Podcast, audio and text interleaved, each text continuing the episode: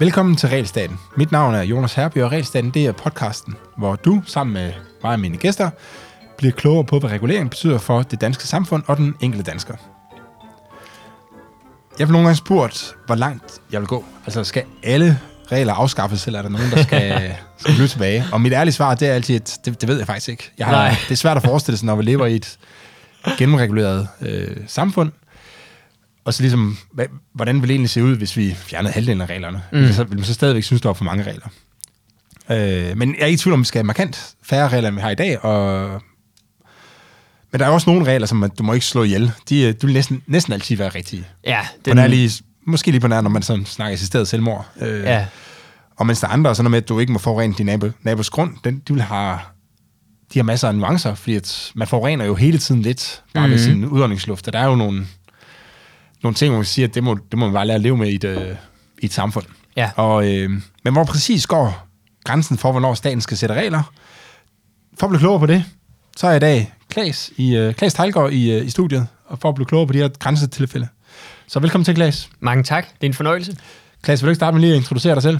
Øhm, jo, altså... Øh, Jeg fandt, Ja, hvad? jeg fandt en meget gammel artikel med et, øh, et, et ung, en, en endnu yngre udseende øh, Klaas. Ja. Som, øh, kan du ikke prøve at fortælle, hvad det handlede om? Jamen, Din, første, din første optræden i medierne. Nå, ja, det var noget med kongehuset, var det ikke det? Jo, det er vist rigtigt, ja. Ja. At du vil afskaffe kongehuset. Ja, eller jeg vil afskaffe kongehuset. Det vil jeg dengang, og det vil jeg stadig. Øh, men jeg tror måske, den artikel, som du stødte ind i, det hvor jeg var inde på Amalieborg Slotsplads, ikke så langt her fra Cepos øh, kontor, og lave en demonstration på kronprinsens fødselsdag, tror jeg det var, og så blev jeg overfaldet af nogle gamle mennesker, der ville flå min afskaf kongehuset skilte i stykker og sådan noget.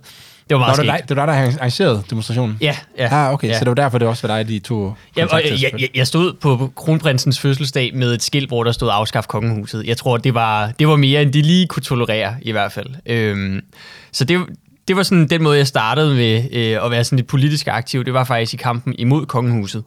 Og det er også den måde, jeg er blevet liberal på, tror jeg i virkeligheden, fordi når du argumenterer imod kongehuset, øh, og det, øh, så er det jo sådan, du taler om demokrati, du taler om lighed for loven, øh, meritokrati og den slags, altså gode liberale værdier.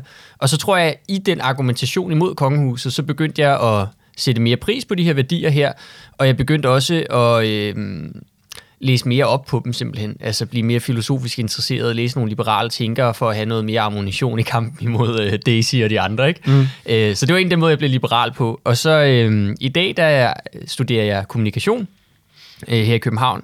Og så øh, arbejder jeg på 24-7, hvor jeg er det, der hedder velfærdskorrespondent på et program, der hedder Blåt Bælte, sådan et borgerligt nyheds- og debatprogram. Og så skriver jeg nogle klummer rundt omkring, øh, er lidt engageret i øh, det tidsskrift og selskab øh, af liberal tilsnit, der hedder Libertas. Øhm, og så har jeg jo også før, hen, øh, indtil for ikke så lang tid siden, faktisk arbejdet herinde mm. som studentermedhjælper og lavet netop øh, kommunikation og sociale medier og sådan noget. Kan du ikke lige kort fortælle om den der øh, velfærdskorrespondensrolle der? For det Jo. synes jeg er meget sjovt. Jamen, jeg synes også, den er fantastisk sjov. Øh, Jeg har fundet ud af, at der har været én velfærdskorrespondent før mig, så vidt jeg kan se, og han var hos DR. Men det var åbenbart en kortlivet succes eller fiasko, det ved jeg ikke helt, hvordan det gik. Øh, Men rollen er simpelthen bare at sige, at ligesom du har en Ruslands korrespondent, der laver rapportage hjem fra Rusland, fortæller om, hvad der sker i Rusland, så gør jeg det samme, men med velfærdsstaten. Mm. Så jeg tager ud og besøger øh, folk, der arbejder i velfærdsstaten, taler med folk, der arbejder i velfærdsstaten, bliver klogere på velfærdsstaten på forskellige måder. Det kan også være at tale med eksperter om den, øh, eller Eller politikere. kunder, kunder i velfærdsstaten. Kunder også, øh, også kunder i velfærdsstaten, øh, borgere, som øh, har nogle historier at fortælle. Det kan også være politikere, og så taler jeg med dem om, hvordan man kan indrette velfærdsstaten, og hvordan man måske kunne indrette den bedre, den slags. Øh, så det er ligesom, altså jeg er korrespondent, der får lov at øh, have fornøjelsen af at løbe rundt i velfærdsstatens kringelkroge og tale med en masse folk, øh, og så i virkeligheden blive klogere på det der monstrum, som vi har bygget op, ikke? Ja. Og hvad, hvad, er det, hvad, er det, hvad er den største forskel i forhold til, altså Klaas, før du blev velfærdskorrespondent? Altså, mm. fordi der, der kunne du også følge med i medierne, og du kunne også ringe til folk og sådan noget, så hvad er, hvad er, den, hvad er den største forskel nu? Jamen, det er jo klart, at øh, det er en privilegeret rolle at have at være hos sådan et lidt større medie, som 24-7 er, som hører under et stort mediehus, øh, fordi at jeg, øh, altså, jeg har bedre adgang til kilder simpelthen. Øh, og jeg har nogle folk omkring mig, der er meget dygtigere end mig, som kan hjælpe mig med at løfte historierne. Øh, så når jeg øh, PT sidder og arbejder på nogle ret store historier af sådan en, en tyngde øh, og en vigtighed, som jeg ikke før har arbejdet på, øh, så, så er det meget, meget rart at have dygtige folk, som kan hjælpe mig. Altså en redaktør, øh, en, en journalistkollega, som ved mere om, hvordan man løfter den slags historie end mig. Ikke? Øh, og så er det jo også klart, at det er sådan hvor før, da jeg har altid sådan, altså siden kongehuset i hvert fald, har jeg lavet meget debat, og det gør jeg stadig, mm. øh, og skriver mange klummer rundt omkring og sådan noget, det, det er skide sjovt. Men den her rolle er sådan lidt mere, skal man sige sådan, i stedet for bare at være dogmatisk liberal og bare have holdning sådan her. Jeg har stadig mine principielle holdninger, men jeg er ligesom på en eller anden måde lidt mere undersøgende og nysgerrig i den her rolle. Det er også det, der ligger i den. Ikke? Mm. Men stadig hele rollen med at være velfærdskorrespondent, ideen er at, at være kritisk over for velfærdsstaten, fordi jeg tror, alle andre journalister i Danmark tager det jo som en nærmest uh, gudsgiven uh, sandhed, at velfærdsstaten er god, uh, og at det eneste, der kan gøre den bedre, det er måske at udbygge den og udvide den og sende flere penge ind i den. Uh, og der tror jeg, det er meget sundt, at der så er en enkelt, der måske tager en anden vinkel på det, ikke? Nå, ja. Nok ikke alle, men, øh, men der, der, er nogle, der er en del derinde i. Ja, okay, så tæt på. tæt på. Okay, så, så inden vi går videre, mm. øh, mhm. for vi skal snakke om de her grænsetilfælde for, hvornår staten ja. skal gribe ind, sådan, så lad os lige, skal vi overhovedet have en stat? Øhm, ja, det synes jeg. Øh, men min personlige holdning er, at vi skal have en minimal stat. Jeg synes, det er den eneste form for øh, stat, som kan retfærdiggøre sådan rent moralsk. Altså, øh, når jeg går ind i sådan nogle... Øh, altså, når jeg tænker politik, så tænker jeg altid sådan ud fra, hvilket moralsystem ligger der bag de her holdninger. Altså, jeg tænker meget principielt. Øh, mm. Så derfor vil jeg sige, at jeg synes, det er det eneste, der kan retfærdiggøres. Det er en minimal stat, altså en, en, en stat, der tager sig af øh, de absolut nødvendige opgaver, der skal til for, at borgerne har lige rettigheder, og de rettigheder bliver respekteret og overholdt, og borgerne har den nødvendige beskyttelse, så deres rettigheder ikke bliver krænket. Og så er det det. Så det vil altså sige, at de kerneopgaverne hedder politi, forsvar, retsvæsen og brandvæsen selvfølgelig også, og den slags. Men det er ligesom kerneopgaverne. Øh, alt derudover skal man øh, kan diskuteres, vil jeg mene. Øh, og jeg vil sige sådan, altså lidt mere pragmatisk øh, og socialt anlagt, vil, øh, eller socialdemokratisk anlagt, eller hvad man vil sige, så, kan, så vil jeg godt kunne tolerere altså en minimal stat, som var lidt udbygget også, som også måske tog sig af visse infrastrukturopgaver, eller øh, havde et underhold for folk, som ikke, virkelig vidderligt ikke kan forsørge mm. sig selv. Øhm, og det vil jeg nok sige, den, den sidste del der ligger mig meget på sinde. Det vil jeg altid mene, man skulle. Altså virkelig tage sig af dem, som ikke kan forsørge sig selv. Altså folk, der er fysisk eller mentalt handicappet på en måde, hvor de overhovedet ikke kan forsørge sig selv, og de aldrig har haft mulighed for at tegne en forsikring, der vil kunne øh, sikre dem forsørgelse, hvis de skulle komme ud for noget øh, uheldigt osv. osv. Så, men så skal man så også tage sig ordentligt af dem. Ikke? Øh, men det er ligesom det. Der er, er også... jo ligesom et, øh, altså folk er jo ligesom fordelt på en eller anden øh, ja. fordeling over, hvor, hvor nemt man har ved at klare sig i, øh, mm. øh, i samfundet. Så hvad, hvor stor en andel af befolkningen vil du mene var... Altså, du, jeg ved godt, du nok ikke ja. har decimaltal, ikke? Men, øh, men hvad, hvad snakker vi altså? Er det, er det de 5% dårligste, eller den 1% dårligste, eller de 20%? Jamen, altså, det skal være dem, som vidderligt ikke kan forsørge sig selv. Altså, så det er for eksempel, for tiden øh, undersøger jeg meget, hvordan er øh, handicap, øh, kan man kalde det, tilbudene eller øh, plejen rundt omkring i de danske kommuner det er folk, som for eksempel er udviklingshemmet. Øh, der sidder jeg og kigger på nogle sager, hvor selvom vi har en så udbygget velfærdsstat, verdens højeste skattetryk, en velfærdsstat med et budget på 1300 milliarder om året, så bliver de stadig svigtet. altså de går for lud og koldt vand, øh, også her i København, og får slet ikke den støtte, de har behov for.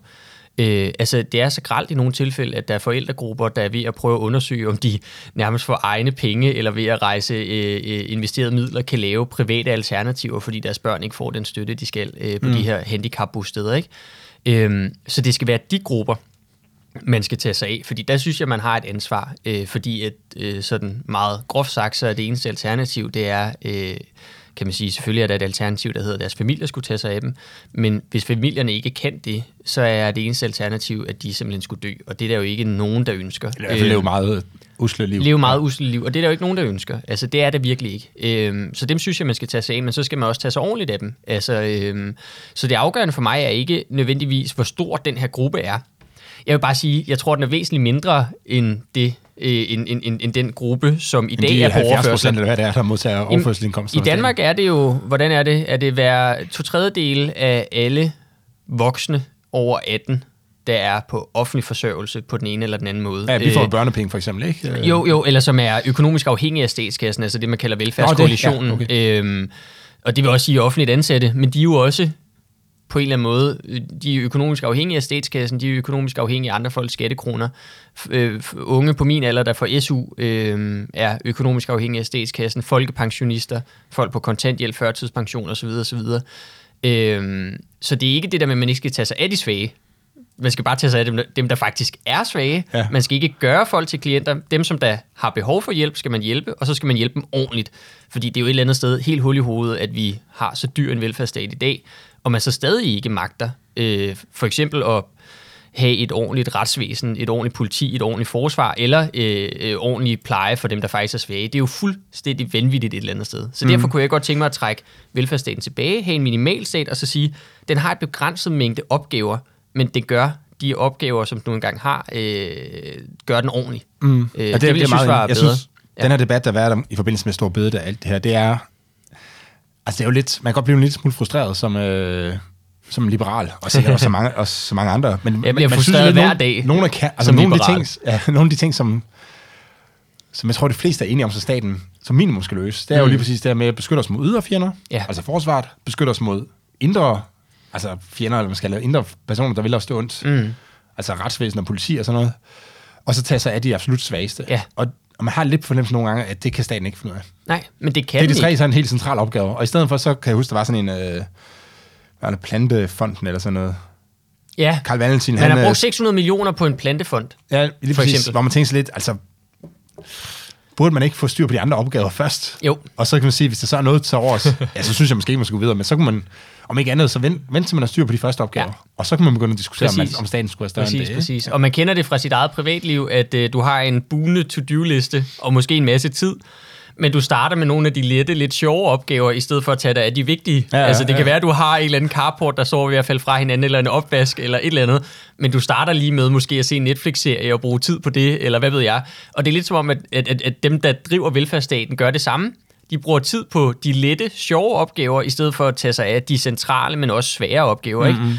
Ikke? Øhm, og det kan godt ære mig meget. Øhm, så altså sådan, når jeg går ind for en minimalstat, så er det dels fordi, at jeg ligesom faktisk, altså at, at jeg kærer mig meget om, at politivæsen, retsvæsen, forsvar faktisk fungerer, fordi jeg tror, det er forudsætningen for det gode liv.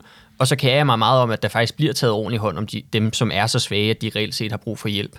Øhm, og så samtidig er det også fordi, at det er det eneste, der rent moralsk kan retfærdiggøres. Altså fordi man skal huske på, når, når velfærdsstaten øh, har så stort et budget, så er det jo fordi, at det kommer fra tvangsindkrævede midler, som du og jeg er blevet tvunget til at betale mod vores vilje, oftest. Øhm, og det er svært at retfærdiggøre den tvang, der ligger i skat. Altså, så derfor skal du holde den til et absolut minimum, at det er et nødvendigt onde skat. Det er virkelig et nødvendigt onde. Ikke et gode på nogen som Jeg så sådan et sjovt citat forleden, hvor der var en, der sagde med, at, øh,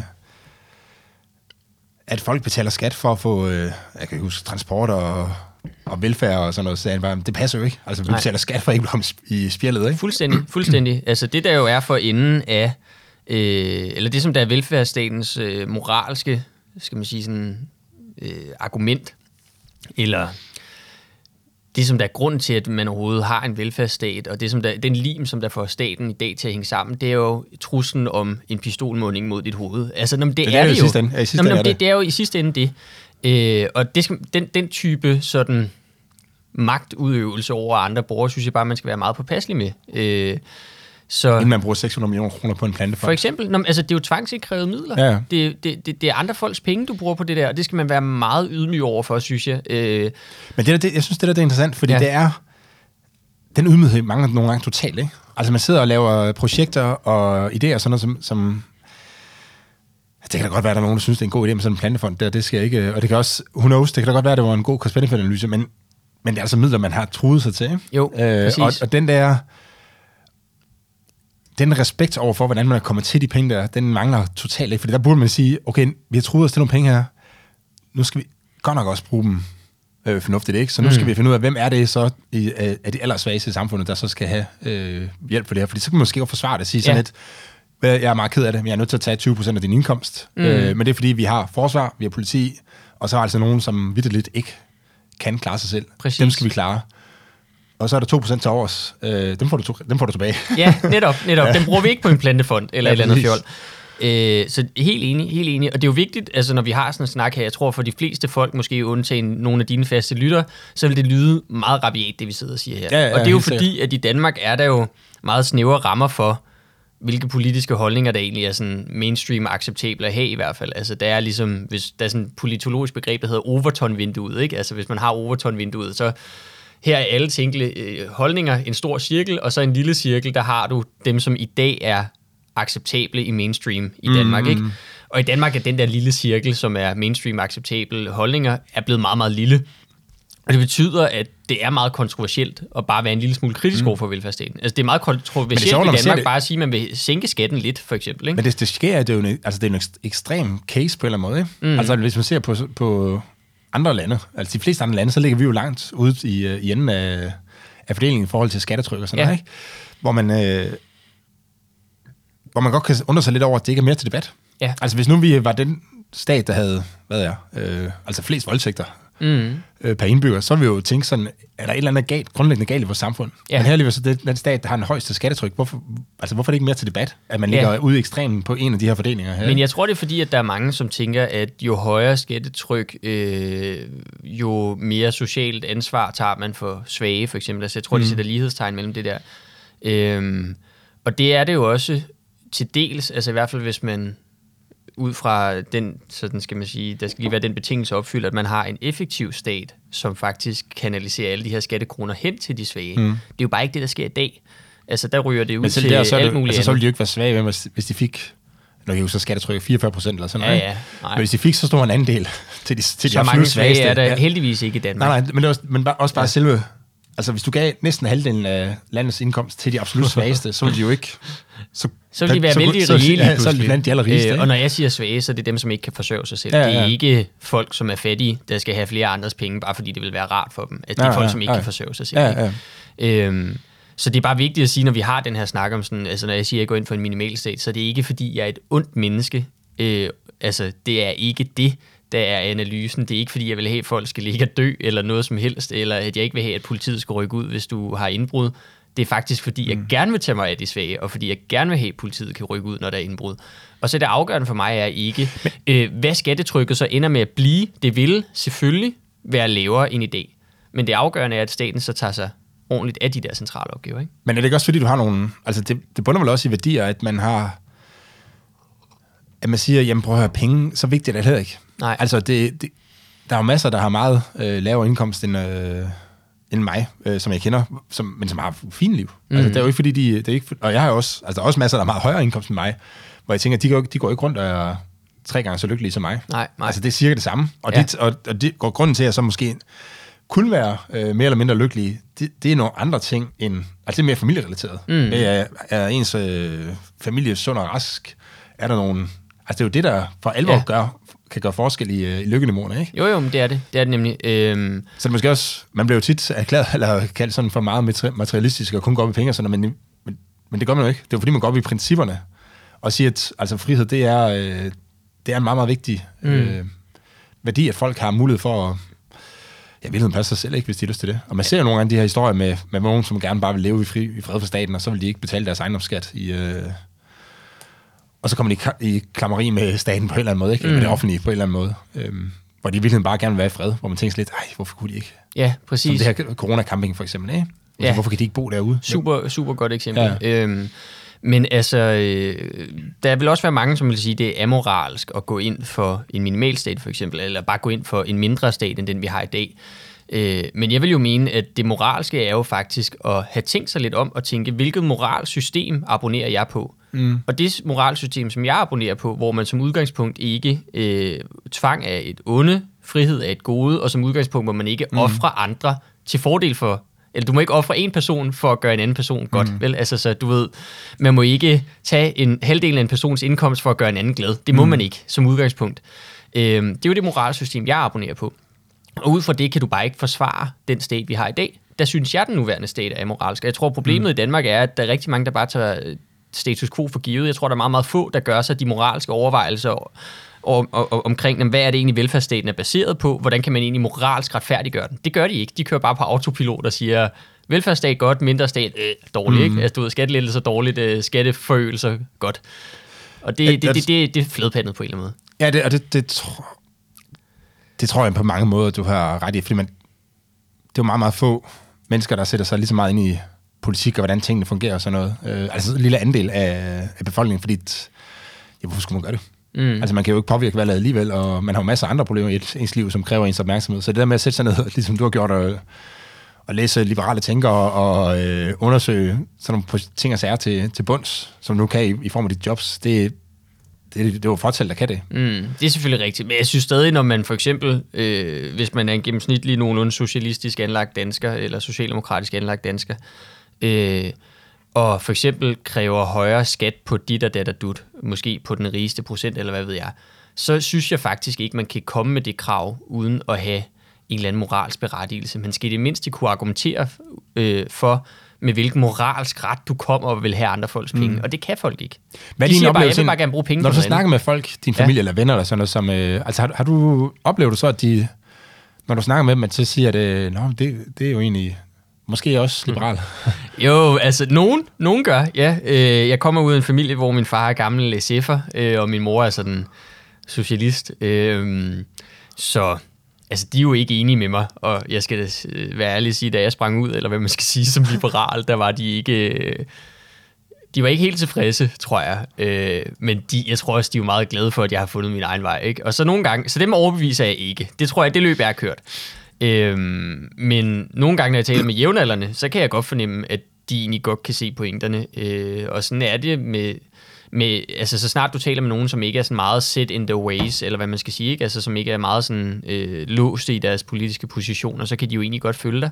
Og selv hvis jeg taler med en SF'er, øh, eller en enhedslisten, øh, en fra enhedslisten, øh, så kan de måske godt følge mig et stykke af vejen. I hvert fald måske på frihedsrettighederne, men det kan være, at de ikke kan følge mig, når det kommer til at sige ejendomsret og økonomisk mm. frihed mm. og den slags. Ikke? Øh, så jeg synes altid, det vækker en vis klangbund. Øh, spørgsmålet er bare, om man lige får overbevist folk om, at de måske er liberale. Det, det, det afhænger af alle mulige faktorer, synes jeg. Ja, ja, ja. men, men, men jeg, man skal også huske, vi har jo, altså for helvede, vi har jo hele, hele systemet imod os på den måde, at folk har gået en folkeskole, hvor de sikkert har haft en socialistisk folkeskolelærer. Mm. Øh, alle politikere, der er omkring dem, taler øh, ud fra en socialistisk ramme, øh, mere eller mindre. Ikke? Og lytter til DR, og, eller se DR. De ser DR og sådan noget. Altså, så du ved, du er jo også oppe imod meget, øh, så det er jo ikke sådan noget, der lige sker sådan men, her. Men oplever du ikke, at man nogle gange kan sidde, altså et eller andet konkret emne, Ja. Øh, og når man så snakker om det, så finder man ud, så, så finder man ud af, at man er egentlig, altså i, i vid udstrækning enig om, hvordan ja. det emne egentlig bør øh, altså håndteres, eller man skal jo, sige. det er rigtigt. Øh, ja. mens, mens man som ud, altså da man startede, var man sådan meget uenig, så kunne man sådan være lidt ind på det, så, og jeg sidder altid, og det gør de sikkert også, det kan jo godt være, ikke? Men jeg sidder altid med fornemmelsen af, at øh, okay, da jeg først fik forklaret, hvorfor det er, at det her det er en dårlig idé, så kunne de jo faktisk godt se det. Altså, jeg har en teori, som gælder, øh, nu skal jeg ikke øh, sige noget som helst på vegne af dig, men som gælder for mig. Jeg tror nogle gange, hvis jeg har den der snak med folk, så synes de, jeg er så irriterende, fordi jeg overhovedet ikke bøjer mig ind mod midten, at de til sidst bare begynder at give mig ret for at komme videre til noget andet i samtalen. Så altså jo, jeg kan godt følge dig, men spørgsmålet er, om det er mere, fordi de gerne vil, jeg vil, med... vil lukke ned for samtalen, eller om de faktisk ender med at være enige. Og i hvert fald kan man sige, at når du så for eksempel tager den konkrete sag, hvor de pludselig ender med at sige, være enige med dig i, at frihed er sgu meget godt på det her område, så de stadig, det er sjældent, at folk så er villige til at sige, frihed er godt på det her område, frihed er godt som generelt princip, vi skal basere vores samfund mm. på. Altså, det, det, folk laver ikke det der spring der, nødvendigvis, vel? Altså, jeg, jeg havde engang en, øh, en snak om topskat, mm-hmm. og så... Øh, hvor vi sad, og jeg, jeg synes jo, det var uretfærdigt, at der er nogen, der skulle betale meget højere skat end andre, ja. et, et mindretal, og, øh, og det synes hende jeg snakkede så med, at det var, det var helt færre, og sådan for det var med til at finansiere. Men så da jeg bare, da jeg oplyste, altså da jeg sagde, fortalte, at nu kan jeg ikke huske, hvor meget det er, det er 1% eller sådan noget af statens mm. budget, der kommer fra topskat, 0,7% eller sådan noget. Ja. Da hun, da hun hørte det, så var hun sådan helt, what? Altså hun troede ligesom, det var hele, det var hele fundamentet for velfærdsstaten, men ikke, at der var nogen til topskat, men da det gik op for hende, hvor lidt det var, så var hun meget mere sådan lidt, ja, okay, det kan jeg, altså, fordi hun kunne måske godt se det uretfærdige i det. Ja. Men, men hun mente så også bare, at alle de penge, man så fik, mm. halvdelen af statens budget, ikke? Det Præcis. kunne vi jo ikke undvære. Nej, nej, nej. Fordi nej, så ville, det. der var også masser af gode ting at bruge pengene på, så derfor... Men da du så hørte, hvor lidt det var, så var hun, så var hun altså lidt mere ja. tilsnit. Okay, og så lige præcis på det lille bitte punkt, der blev, altså blev i hvert fald mere enig. Mm. Øhm, Men det er rigtigt. Og den, op, og den oplevelse har jeg tit, at mm. øh, hvis man ligesom prøver at forklare, med, okay, hvis du, skal, hvis du beskatter de 1% rigeste. Altså hvad nu hvis så halvdelen, de... Øh, altså hvis det, ikke giver nogen, hvis ikke det giver nogle ekstra indtægter, fordi der er tilpas mange, der flytter ud af landet. Og, Ligesom i Norge, hvor folk, øh, de rige øh, folk flygter ud af landet. Ja, ja, for eksempel, ja. Øh, og hvis man begynder det der, så, så, så begynder de også at tænke sig lidt, ah, okay, fair nok, det kan godt være, at øh, måske skal det så... Altså, mm. så kommer der nogle flere nuancer ind i end det, man ser i, i medierne. Helt enig. Og så vil jeg sige, at, at jeg tror, det er en generel ting, at hvis du tager den meget hårde, principielle vej, når du taler med øh, en dansker, som har nogenlunde gennemsnitlige politiske holdninger, så kommer du til at skubbe dem fra dig. Mm. Øh, fordi at de ganske enkelt måske ikke abonnerer på det principielle standpunkt, som du har, men mere pragmatiske element, øh, argumenter om, at topskatten kun giver en begrænset del af statskassens øh, indtægter osv. osv., er folk som regel sådan mere tilbøjelige til at være øh, sådan enige i eller købe, synes jeg i hvert fald. Ja, jeg synes men jeg synes... Altså hvis du Jeg synes begynder også, at hvis sige, man får- at man skat er væbnet røveri, og det er noget Ja, møg, så, så tænker folk, han er vanvittig ham her, han er vanvittig, lad mig komme væk. Hvis, hvis, men hvis, man- hvis, man, hvis man siger, at det, altså, topskatten er et problem, fordi det er jo, altså, man, det er jo flertallet, der bestemmer, at et, et mindretal skal betale en meget højere skat end alle andre. Og det, er, mm. det er moralsk på en eller anden måde problematisk. Ja, Og, man så siger, og i øvrigt, så er det kun sådan en lille, lille bitte del af statens budget, så, så er der i hvert fald nogen, det er selvfølgelig langt fra alle, men mm. øh, der er nogen, der tænker, sig, det er jo, altså fordi de køber ind på det der med at Ja. sige, jeg kan godt se det moralsk forkert i, at man ligesom siger, at, nu kan jeg ikke huske, mange der er, 20 procent af, altså en femtedel skal betale mm. meget højere skat end alle andre. Og hvis man, når man så siger, at det er jo meget, meget lille del af statens budget, og i øvrigt, hvis man fjerner den, så vil den være, altså i høj grad være selvfinansierende, så, altså, så kan man godt minde nogen over, men det er bare sjældent, det bare meget, meget tit, at det ikke når så langt i medierne. mm, præcis. Men der er man også inde og røre ved noget, som også gælder i forhold til regulering. Øh, altså, at der er ret mange, som vil acceptere øh, sådan indgreb i deres frihed, hvis de virker. Ja, altså, ja. Man så det under corona, der var argumentationen hele tiden, virker det her? Mm. Altså, det var sådan en nytteliberalisme næsten, ikke? Altså, mm. vi kunne have frihed, hvis vi, hvis, du ved, det var sådan en betinget frihed, ikke? Altså, hvis smitten ikke steg af, at vi åbnede op, så kunne vi godt åbne op. Men øh, der var ikke rigtig nogen, der sådan talte principielt og sagde, måske vi, uanset om det virker at lukke landet ned, måske vi skulle lade være, fordi at det principielt er forkert, mm. og fordi det er et voldsomt indgreb mm. i borgernes frihed, og det har en stat ikke moralsk ret til, og så videre, så videre. Øh, og det er jo det samme med topskat. Øh, altså sådan, så hvis folk hører, at det, topskatten ikke giver særlig meget på bundlinjen, så er de måske, okay, så, så er de med på at afskaffe den. Men hvis de hører de der principielle argumenter, så tror jeg, så er det sådan lidt at øh, tale til dem, som i forvejen er enige med dig, ikke?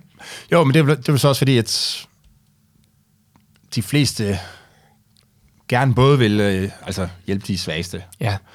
og, men også synes, at man skal beskytte mindretallet. Altså det er også lidt unfair, hvis der er nogen, hvis man bare sagde, at dem der grupper, der skal betale meget mere end alle andre.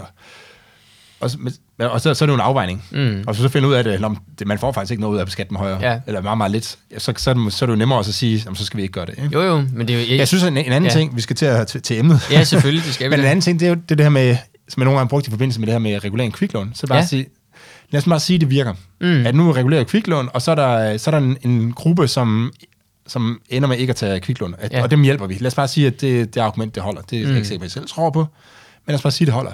Men der er jo også en del af den her gruppe, som før tog kviklån, som bliver presset ud i nogle endnu værre lån. Ja, rockerlån, Ja, rockerlån Facebook-lån. eller Facebook-lån og sådan Ja. ja. noget. Og så hvor stor...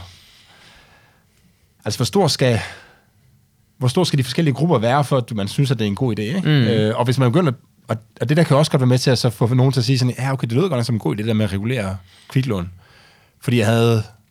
Jeg lige tænkte, at så forsvandt de, men det, det gør de jo faktisk ikke. Nej. Der er nogen, der får endnu værre problemer. Og står det så mål med, at man så siger, at der er nogen, man, der er nogen, man redder ud af nogle små problemer, og der er nogen, man skubber ud af nogle meget større problemer. og hvor er ligesom trade-off mellem... Men det er øh, utilitarisme jo. Øh, Ja, og men det- men det er jeg der jo mange, køber ind på. Jamen, det synes jeg faktisk er en meget farlig ideologi, fordi den kan retfærdiggøre alverdens indgreb. Ja, Hvis ja. det nu gjorde etniske danskere glæde, at muslimerne blev samlet i busser og sendt ud af landet, så kunne ud fra et utilitaristisk øh, synspunkt, så kunne det retfærdiggøres. Hvis danskernes glæde var større end det muslimske mindretals, øh, skal man sige, øh, smerte, mm-hmm. øh, eller den skade, der blev påført dem. Øh, og derfor er det jo en farlig ideologi, fordi der er aldrig nogen stopklods. Altså, der er aldrig nogen hegnspæle, der siger, her til og ikke længere ud fra den der øh, nyttekalkyle. Og derfor, det er sådan noget, som byder mig meget imod, og det, det kommer ind i alt det her regulering. Mm. Øh, der er det hele tiden ud fra sådan en sådan nytteperspektiv. Nå, men, altså, hvis det virker at forbyde det her, og folk så ryger lidt mindre, eller hvis det virker at forbyde kviklån, og folk så tager lidt færre kviklån, så må vi godt. Men i virkeligheden skulle man jo starte et helt andet sted og sige, altså med hvilken ret sidder ja. Du overhovedet som Hvis det arrogant, virker sætte, som hvis det virker arrogant sætte dem her i spillet, eller sætte dem ja. i en eller anden lejr, øh, og vi andre så får det bedre, så Jo, jo. skal vi så gøre det, eller hvad? Bare for at føre argumentet helt ud. Jeg er jo Ja. med på, at det er jo dystopiske, usandsynlige scenarier med at samle folk i busser og køre dem ud af landet og alt sådan noget.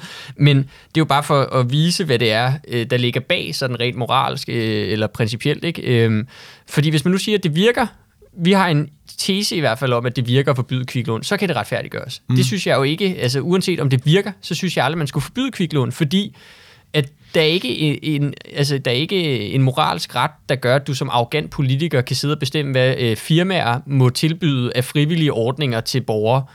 Øh, altså, og slet ikke, hvis det bare er fordi, at, at der er nogle borgere, der tager et i dine øjne ufavorabelt lån. Altså, det kan være, at der er, nogen, øh, der er selvfølgelig nogen, der tager kviklån, og så sidder i saksen og bliver forgældet, men det er jo deres eget ansvar. Der er også nogen, der skal kviklån og kommer ud af saksen. Præcis, øh, men du ved, det er jo igen, om man går ind for sådan paternalisme, eller mm. om man er sådan lidt mere, skal man sige, sådan principliberal, eller, eller hvad man skal kalde det, ikke? Ja, Klar, så lad os, øh, lad os se, hvor langt principperne de holder. ja spændende. For vi skal snakke om øh, fire emner, som er overvågning og forældreskabet, forbrugerbeskyttelse og kardemummeloven.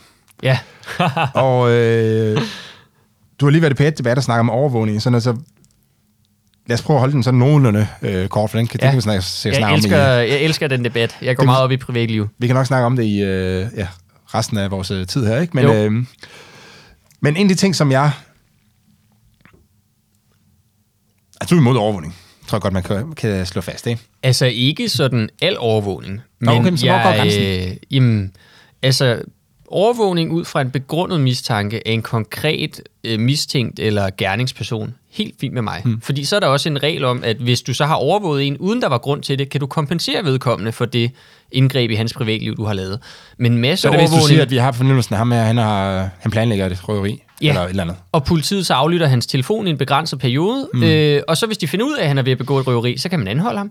Hvis de finder ud af, at det var falsk alarm, så kan du kompensere ham bagefter øh, for den altså, øh, øh, skade, han, hans, øh, han er blevet påført, ikke? altså det indgreb i hans privatliv, man har lavet. Det synes jeg er helt Så fair. så vil du mene, i det tilfælde, man overvåger en og finder ud af, at der var ikke en sag, så skulle man øh, altså selvfølgelig slette data, Ja. og, øh, og, så, og så sige til ham, øh, undskyld, vi har overvåget dig, Ja. øh, det viser at det var totalt ubegrundet, mm. øh, her er, hvad det så end skulle være. Altså, Helt åbenlyst, 100.000 kroner for, øh, Ja, for den smerte, du Det synes jeg. vi forvoldt dig. Fuldstændig. Så skulle, så- altså helt ærligt, hvis staten har lavet Jamen, synes, det unødige fornuftigt. indgreb i folks Ja, det- privatliv, protesterer så skylder de dem da en erstatning. Det mm. synes jeg da, det burde da være en no-brainer. Øh, privatlivet er ikke noget, man skal tage let på. Altså, det er øh, måske den ene ting, der skiller frie samfund fra totalitære samfund. Og derfor skal vi altså, tage det meget alvorligt og, og værne om det. Men al den masseovervågning, der er i samfundet i dag, byder mig meget imod. Mm. Øh, så, så det er sådan mere der, hvor skillet går. Så det er ikke al overvågning, øh, men masseovervågning byder mig meget imod. Og hvad, hvordan har du så med, hvis, altså hvis alle havde kameraer, som filmede lige uden for deres grund, men det var Mm. det ligesom det eneste, de så, så har man jo ikke masser overvåget som sådan. Øh, Nej. så en gang imellem, så kom en nabo forbi, som man så havde, havde filmet. Øh, men det var så ikke meget, meget begrænset, hvad man ligesom vidste om ham naboen. I forhold, altså i forhold til, at hvis nu det var staten, der havde kameraer overalt, som så filmede alle og sådan noget, hvor, altså må, må man, hvor, hvor går grænsen for, hvad den enkelte må? Filme på sin egen ejendom. That's it. Altså, hvis jeg har en baghave, som jeg gerne vil holde, holde øje med, for at se om, hvad ved jeg, der kommer en kronhjort, der spiser mine æbler, ja, ja. eller øh, øh, om der kommer nogen, der laver indbrud og et eller andet og stjæler min cykel, så er det fair nok. Men det der med at filme ud på offentlig grund, eller filme ind på andres ejendom, det synes jeg ikke. Øh, fordi så krænker du andre menneskers privatliv. Øh, og desværre er det jo sådan, at i virkeligheden, så selvom videoovervågningsloven, øh, tv-overvågning, som det hedder, sådan det gamle øh, lov, kan man høre, øh, i Danmark, selvom den egentlig tilsig, øh, øh, foreskriver, eller hvad man skal sige, at du ikke må filme på offentlig øh, område øh, som privatperson, så gør folk det alligevel. Og politiet ser også igennem fingre med det, øh, når man gør det som regel. Og, og, og det er jo et problem. Men jeg synes, overvågning på din egen ejendom, helt fair. Overvågning på andres ejendom eller på offentlig grund, ikke i orden. Og hvornår er det så overvågning? Jamen, det er, Altså, når du... jeg, man må gerne tage et billede, ikke? Eller? Jo, men når du indsamler systematisk data om øh, enkeltpersoner, øh, eller øh, systematisk overvåger et sted, så begynder det at blive overvågning. Altså det er jo klart sådan, være på turisttur og så tage et billede på offentlig grund, det må man godt. Mm. Men hvis du begyndte at stå hver dag i en måned i et hjørne på en plads og holde øje med, hvem der kom og gik, Måske fordi du ledte efter en eller anden og ville vide, hvornår han kom og gik fra arbejde. Det kunne være, så du journalister kunne... ledte efter Peter Hummelgaard. Det, det kunne være. Øhm, nå, men altså, så, så synes jeg, det bliver problematisk. Øhm, men man kan sige, at med Peter Hummelgaard var der jo en begrundet mistanke, og det viser, ja, det at den mistanke det, ja. øh, var der også øh, noget at komme efter. Altså, BT skulle jo ikke have kørt historien, hvis det viser, at han ikke brød øh, parkeringsreglerne, men det gjorde han. Og så er det jo helt berettiget øh, at lave det der på offentlig grund. Øh, det synes jeg er fair. Altså sådan er det, når man har en fri presse. Så selvfølgelig holder de øje med, om en, minister bryder loven. Selvfølgelig gør man det. Mm. Øhm, så hele den der Hummelgaard-sag er jo også meget skæg, fordi at alle socialdemokraterne og alle politikerne er blevet helt farvet over, at Peter Hummelgaard han er blevet overvåget en lille smule mens han bryder parkeringsreglerne, og det var en ret begrænset overvågning. Det var ganske få dage i ganske korte intervaller, hvor de på det specifikke sted, hvor de havde fået tip om, at han brød parkeringsreglerne, så overvågede de ham. Mm. Men Peter Hummelgaard som minister er ansvarlig for at videreføre en masseovervågning af den samlede danske befolkning i form af lokning af teledata, som er meget mere invasiv og som er dømt til at være i strid med menneskerettighederne. Og han fortsætter alligevel med åbne øjne og gennemtvinge den her type masseovervågning. Det er da meget mere problematisk, end, hans, øh, øh, end at BT lige har kigget på ham, der brød reglerne. I hvad, med de her, øh, hvad med de her øh, biler, som så har, kan filme rundt omkring mm. sig? Men det synes jeg faktisk er problematisk. Altså, det, det, det er sådan lidt det vilde vesten, fordi det er ikke et reguleret område. Altså generelt, så kan man sige, så er privatlivet ikke særlig godt beskyttet i dansk ret, synes jeg. Øhm, der er sket nogle ting med GDPR og sådan noget, som har, har, har gjort det bedre, men hvis du har en bil parkeret det samme sted altid, så bliver det jo næsten en systematisk overvågning mm. af det, der sker ude foran bilen. Øhm, så jeg ved ikke, altså, jeg synes, det er svært. Altså, det er svært, fordi det var noget andet, hvis den filmede ind i bilen, men den filmer ud.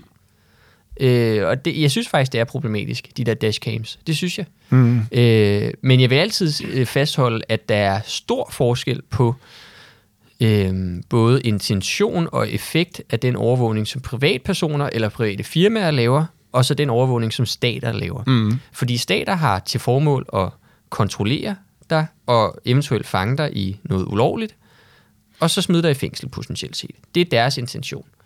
Og når de overvåger en samlet befolkning, som Dansk, Danmark gør, og som stort set alle andre stater i, i verden efterhånden gør, jamen så mistænkeliggør de hele befolkningen, behandler hele befolkningen som kriminelle.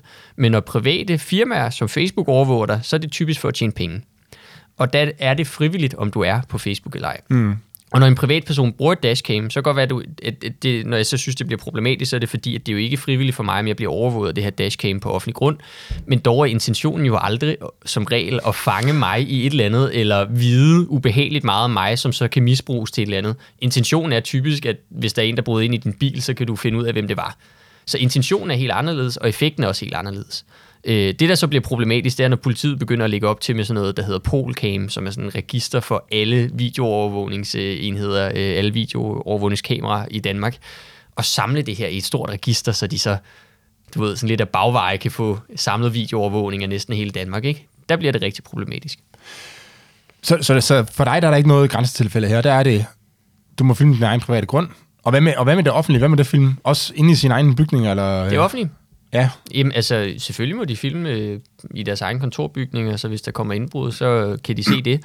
og så som sagt, altså, så hvis du har en dommerkendelse, en begrundet mistanke, så kan du overvåge mm.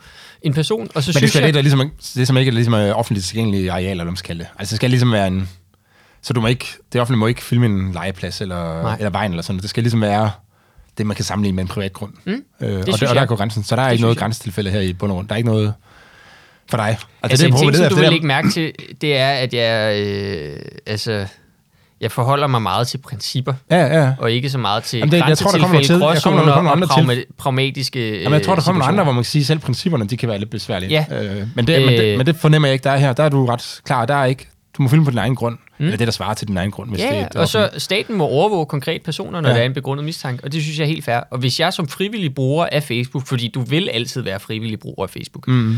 øh, uanset om man så går glip af ting, og uanset om det er nemmere at bruge Google Drive, end at bruge et eller andet krypteret noget på din egen computer, så vil du altid være frivillig bruger af det. Mm. Så da kan overvågning være problematisk. Også fordi, at i realiteten er Google og Facebook forlænget arm for alverdens efterretningstjenester og statslige øh, myndigheder rundt omkring i verden. Men, det er så måske der, man skulle gribe ind og sige, Jo. at de må ikke, øh, de må de må ikke, ikke sende det videre. de må ikke skaffe sig adgang til, til Googles data, sådan en masse overvågning. Præcis, præcis. Og det gør det jo i praksis i dag. Men, Hvad hvis men, det var en konkret? Hvad hvis det var en konkret? Lad os nu sige, at det var det der øh, angreb på krudtønden dengang mm. der, ikke? Øh, kunne man, ville det der være okay, hvis politiet så gik til Google og sagde, giv os information om alle, der har været omkring den begivenhed? Ja, det synes jeg er okay. Fordi så er det en konkret sag. Ja, så er det en konkret sag. ja. Det, som de jo gør i dag, det er, at de bare suger alt data med sådan en snabel nærmest. Øh, og så har de det hele liggende, og så kan de måske begynde at lede efter nålen i høstakken. Ikke? Mm. Øh, og det synes jeg er problematisk. Men altså Facebook og Googles overvågning er jo problematisk, fordi at de ved uhyggeligt meget om dig. Og det kan misbruges, og det kan sendes videre til regeringer. Men alt andet lige, at det er et frivilligt forhold, du indgår i med Facebook og Google. Mm. Øh, man kan diskutere, om der er sådan helt øh, åbne kort i forhold til overvågning, men det er stadig frivilligt. Så derfor er det principielt set meget forskelligt fra statslig overvågning. Ikke? Ja, det er enig, Ja. det er enig. Jeg fik faktisk en mail fra Google forleden, hvor, der, hvor de skrev med, at jeg kunne, tilmelde, jeg kunne sige ja til et eller andet. Hvis jeg accepterede et eller andet, så ville jeg få meget mere målrettede mm. reklamer. Og der er bare sådan lidt, ja, det vil jeg gerne. Ja, men deres intention er at tjene penge, lave målrettede Ja. reklamer, og så har Men de... det er sjovt, for det er tit det, der bliver fremlagt som et problem, ja. at, øh, at de ved så meget om det, og så kan, du, så kan de lave helt vildt målrettede reklamer og sådan noget. Jeg er bare sådan, ja, helt, det, det skal jeg have. Og sådan er der mange, der har det, og det er jo helt fair. Mm. For det er selvfølgelig overvåget i mig. Øhm, mm. Så kan det lige så godt være noget relevant noget der, ikke? Nå, lad os springe videre til, Ja. og, og det, hvis man vil høre noget om overvågning og klasse, så kan man jo bare, altså der, der er alle mulige muligheder, ikke? Så det, det går lidt nemmere henover. Så lad os snakke om øh, forældreskabet. Ja, Øhm, spændende. og der, der er ligesom, Det er jo ikke så aktuelt for mig nu. nej, nej, der, der er ligesom tre dele, jeg der, jeg har delt op i tre dele, kan man Ja. sige. Ikke? Der er det ufødte barn, altså foster, Mhm. mm. og så er der det, øh, altså det lille barn, eller babyen, og så er der det store barn. Ja, Øh, og i forhold til abort, hvor, øh, altså du siger, at staten skal jo beskytte individet mm. øh, mod overgreb, men hvornår bliver det så et individ, det her øh, Ja. foster her? det vil jeg lade lægerne vurdere. Altså, det, jeg kan ikke vurdere, hvornår et foster vil kunne leve uden for maven, og dermed ikke er en del af moren, men er sit eget individ. Øh, men det, som der er så tragisk ved aborter, øh, alt andet lige, det er, at du stopper noget, der kunne have udviklet sig til et frit tænkende individ med egne rettigheder. Øh, så abort er et område, jeg har det øh, meget, meget svært med, og det er ikke noget, som jeg tager let på. Altså, jeg synes, der er mange... Så der er et grænsetilfælde, eller? Nå, nå, ja, altså... Ja, øh, måske lige her, kan man sige. Men altså, øh, det er jo også fordi, at, at det handler jo også om, at der er et andet individ. Og spørgsmålet er, hvornår er det, der er i maven her, har det udviklet sig til noget, der er selvstændigt for moren? Hvornår er det noget, der er en del af moren på en eller anden måde? Øhm, og derfor synes jeg, det er svært. Øh, men der er bare mange på min alder, synes jeg, som tager sådan lidt, lidt på abort. Øh, og der er mange sådan i Danmark generelt, der siger, selvfølgelig skal der bare være abort, og der skal være abort. Øh, altså, selvfølgelig skal der være mu- abortmuligheder, men der skal være abort helt op til et eller andet øh, x antal måneder. Mm. Og jeg synes, at man skal have den fornødne respekt for, altså, hvor voldsomt et indgreb en abort er. Altså, du stopper noget, der kunne have været blevet et menneske. Øh, der kunne have været blevet et fint lille menneske, og så kan det sagtens være, at det er noget bøvl for dig at blive forældre lige nu.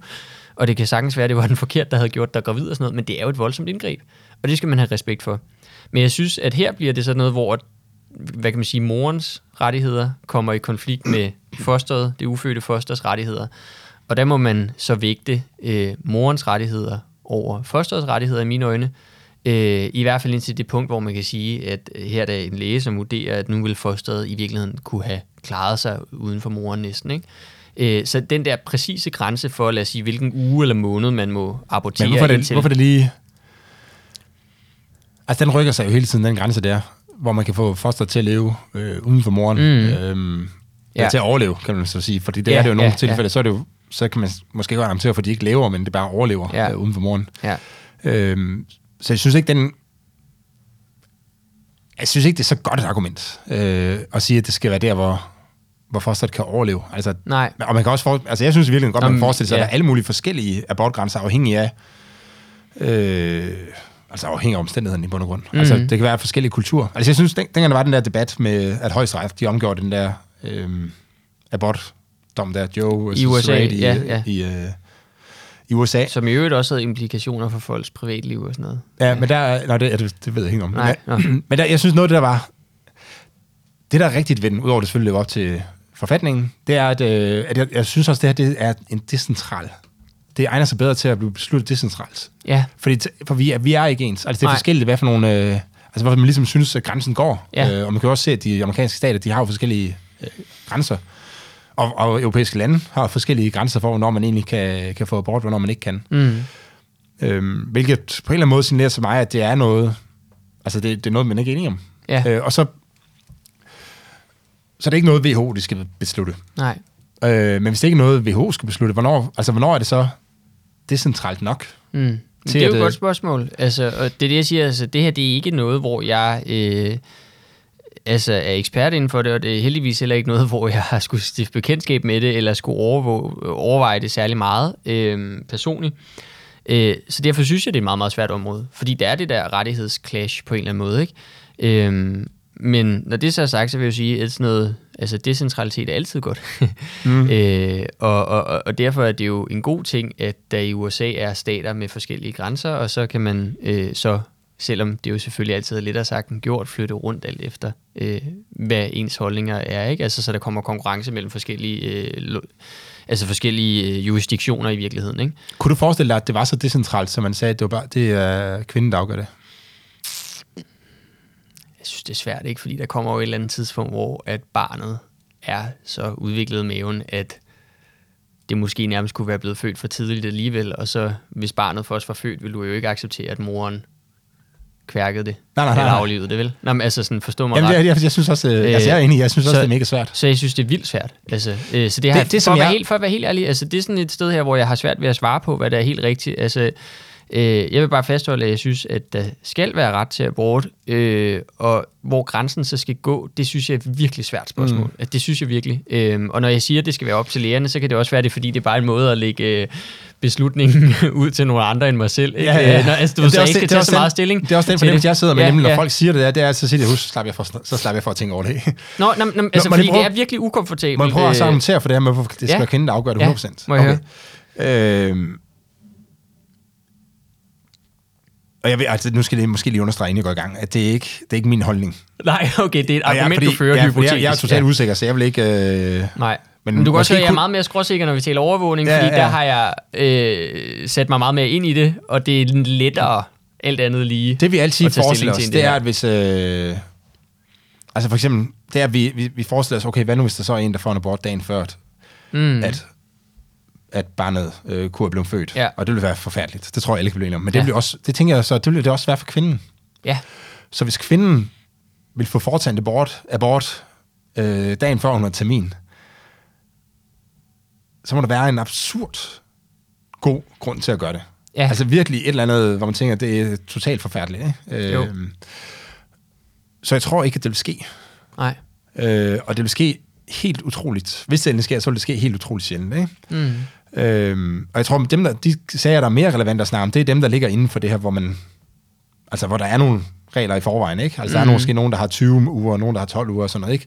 Og der, der, er den, der, der er det meget mere nuanceret, for der tror jeg, der er- kan være så stor forskel på den enkelte kvindes situation, Ja, at hun bare kan sige, det, jeg kan, altså et barn lige nu vil være totalt ødelæggende, eller man har fundet ud af, at der er et eller andet med, med, med barnet, eller mm. der kan, være, der kan være forskellige ting og sager, som gør, at... Hvad hvad er det, jeg prøver på at sige her? det kan også Jeg tror bare, at jeg tror, jeg tror, jeg har en... Nogle gange tænker jeg, at hvem kan egentlig sætte sig ind i det der bedre end kvinden, og Ja. afveje de der ting der. Ja. Øh, og skulle man så bare leve med, at en gang imellem, så skete der noget, man synes, der var helt forfærdeligt. Øh, helt moralsk forkert. Mm. Fordi i, i alle de andre tilfælde, ville man så ville det så ikke ske det moralske forkert, hvad man mm. siger. Ikke? Jamen, der kan jeg egentlig godt følge dig. Altså, jeg, jeg, jeg kan, eller i, hvert fald på sådan det principielle plan, kan Ja. jeg sagtens følge argumentet. Modargumentet er selvfølgelig så, så, hvad så, men hvad så dagen efter, når det blev født? Øh, ja, netop. Hvis er det, det- så også ikke det bare at morens eget mere. beslutning? Ja. Og man har nogle gange lyst til at gøre det, ikke? jeg er ikke forælder, det ved jeg ikke noget om, men jeg kunne forestille mig det. Jeg kunne forestille Men, mig det. øh, og det vil, det vil man så sige, nej, nej, for der er det et individ, ikke? Og Jo, så igen, så har man barnet det, ikke gider have flyverdragt på. ja, og så har man debatten igen, ikke? Fordi at, ja, at jamen, så, giver det, så giver det jo ikke mening, for det er jo bare lidt en tilfældig, altså det er jo altså ikke tilfældigt, men det er jo lidt en, en på et eller andet tidspunkt bliver der sådan en arbitrær grænse, om barnet lige præcis er indenfor eller ud for moren, ja, ikke? ja. Øh, Men jeg kan sagtens følge dig, fordi altså, det der jo også er underligt ved det, det er, hvis vi nu siger, vi øh, anerkender, at der skal være ret til abort, øh, hvorfor fanden skal det så være nogen som helst andre end moren, der tager den beslutning. Mm. Moren, eventuelt faren, ikke? Øh, Ja, ja, fanden og forældrene i fald, på en eller anden Ja, måde. præcis, forældrene øh, i samkvem. Øh, hvorfor skal det være nogen som helst andre? Altså, det er jo dem, der burde have mm. beslutningskompetencen dybest set så, ikke? Altså, fordi jeg tror da, du har ret i, at den, som det jo nok vil gøre mest ondt på, når øh, man får en abort, det vil være forældrene. Mm. Øh, det vil være moren og faren. Øh, og det vil jo så, hvad kan man sige, den smerte øh, vil jo stige, jo længere hen i graviditet du er, må man anse, mm. ikke? For de fleste mennesker, hvis de er nogenlunde velfungerende på alle mulige måder. Ja, jeg, jeg tror, hvis man skulle overlægge, hvis man skulle, hvis man skulle tage den der Mm. Del af argumentet øh, meget alvorligt, så ville jeg tro, at hvis jeg skulle min opgave, hvis jeg skulle sige sådan, okay, det her, det kan vi ikke. Altså det er simpelthen for, vi må have en eller anden teknisk øh, grænse, fordi Ja. det vil altid være, altså der er, du må gerne gøre det, før du har sex, og du må ikke gøre det, når barnet er født. Alle derimellem kan på en eller anden måde forsvares, øh, mm. i, i, hvis man bare finder en ekstrem situation, ikke? Jo, jo. Men ja. det, man måske skulle sige til lægerne, det var, i stedet for at sige sådan, hvornår kan barnet overleve, så sige, altså simpelthen gå, gå efter en anden grænse. Altså, er vi så langt op, at vi sige, her der er det altså et, et rigtigt barn.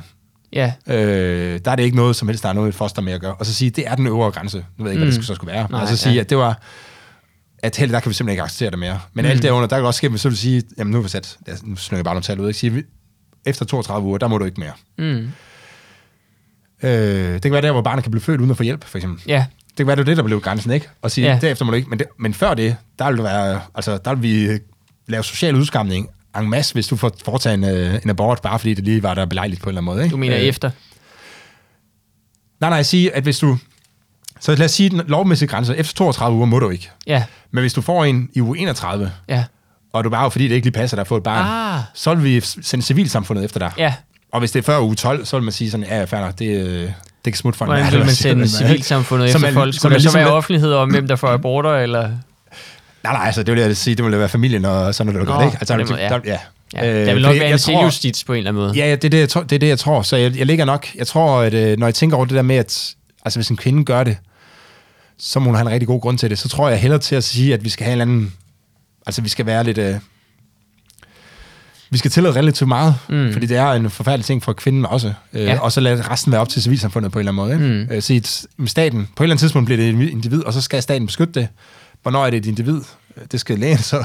Igen, jeg kan jo ikke Nej. komme i mål med det her, vel? Øh, og, så alt, og så er der noget, en, en gråzone før det. Men, og det må vi lige overlade til civilsamfundet mm. på en eller anden måde, så finde ud af at regulere det, ikke? Og det kan være forskellige, forskellige kulturer øh, og forskellige mm. familier og sådan noget, hvor meget man så bliver, bliver udskammet for det. Og det må vi, og der vil sikkert komme nogle forfærdelige cases, men det må vi på en eller anden måde lære at leve med Mm. mm. som samfund. Ikke? Men det var egentlig langt hen ad vejen i hvert fald, det som jeg prøvede at sige før. Øh, jeg synes, du udtrykker det lidt bedre, men altså, at, at det, altså, jeg synes altid, udgangspunktet bør være, at abort er noget, man holder sig fra. Altså, det er forfærdeligt indgreb på alle tænkelige måder. Men øh, når der skal være abort, og når det er en god rettighed, jamen, så bør man ud fra en eller anden medicinsk vurdering sige, hvornår bliver barnet et individ. Ja, Fordi lige når det bliver et individ, så skal det have rettigheder, mm. som staten har til opgave at beskytte. Men indtil da kan man diskutere det. Men jeg synes, øh, altså, Jeg tror, Jeg hvis jeg, hvis jeg var politiker, sådan, så ja. siger, okay, vi kan ikke komme igennem det her, vi er nødt til at få få nogle læger til at gøre noget. Så vil jeg gå efter den og sige, hvornår kan barnet leve uden hjælp? ja, I stedet for at sige, hvornår kan vi få, medicinsk få barnet til at, til Mm. at overleve. Men Og så det sige, at så en gråzonen må civilsamfundet på en Ja. eller anden måde håndtere. Ikke? det synes jeg er, i hvert fald et oplagt bud. Altså, ja. Ja. Men det er jo virkelig, virkelig svært. Men det jeg kan her, også fordi blive overbevist til noget andet, tror jeg. Ja, Det, er ja. ikke, det er ikke politikforslag, det her der det er nogen, næsten, lytter med. det her det er jo research for åben mikrofon. Altså, ja. Ja. Fordi jeg har det sådan øh, med holdninger generelt, at jeg er meget søgende, indtil jeg finder ud af, hvor jeg ligger. Øh, altså når jeg føler, at jeg har undersøgt godt nok og læst på den ene og den anden side, mm. og dit og dat og dut, og har fundet et eller andet øh, styrende eller guidende princip, så ligger jeg mig fast. Og det kan Mm. du mærke, det gør jeg i forhold til overvågning. Det har jeg læst meget om. Jeg har fundet et guidende princip, som jeg synes giver mening. Øh, I forhold til abort synes jeg, at det er et meget mere følsomt emne, et meget mere kompliceret emne, øh, og derfor også meget, meget sværere. Og så Mm. samtidig kombineret med, at det ikke er noget, som jeg på samme måde har læst lige så meget op på, så er det svært for mig at have det der helt styrende princip. Øhm, altså, så der kan jeg jo i virkeligheden nærmest kun lave en Lars Løkke og sige, der er yderfløjen, der kalder det fosterdrab, og der er yderfløjen, der vil have, at du skal have lov at Ja. dræbe babyen, når den er blevet født, og jeg ligger et sted midt imellem, og Ja, så kan du selv uden regne ud, hvor det præcis, er. hvornår. Så kan du selv regne ud, hvor det er, og I må godt stemme på mig. øh, ja. Lad os springe videre. Vi, Mm. mm. øh, vi, Men har, vi har en interessant. smule travlt, så Ja. jeg vil gerne snakke med forbrugerbeskyttelse også. Ja. Øh, Og jeg kan huske, det er noget af det, jeg sendte, lad os snakke om, øh, da vi aftalte det her podcast der, det var det der med, at der er jo en... Øh, vil, vil du mene, at man bare, at, man, at en øh, bolsjeforretning må sælge bolsjer med arsenik i? Hvad tror jeg var det, jeg, jeg sådan, Ja, jeg foreslog, ikke? det er altså, rigtigt. der er lige så snart man spiser det, så falder man om dør, ikke? Mm. Oplyser de om, at der er arsenik i det? Øhm, øh, det ved jeg ikke, gør de det? Nej, altså fordi... Skal de det? Ja, fordi ellers slår du folk i... At du kommer til at slå folk ihjel med det her bolsje, og så synes jeg, hvis man sælger det, så skal du oplyse om, at, at man dør af det. Fordi lad os nu sige, at det er som en form for assisteret selvmord, at det er en selvmords, et selvmordsbolsje, og der er oplyst om, at det er et selvmordsbolsje.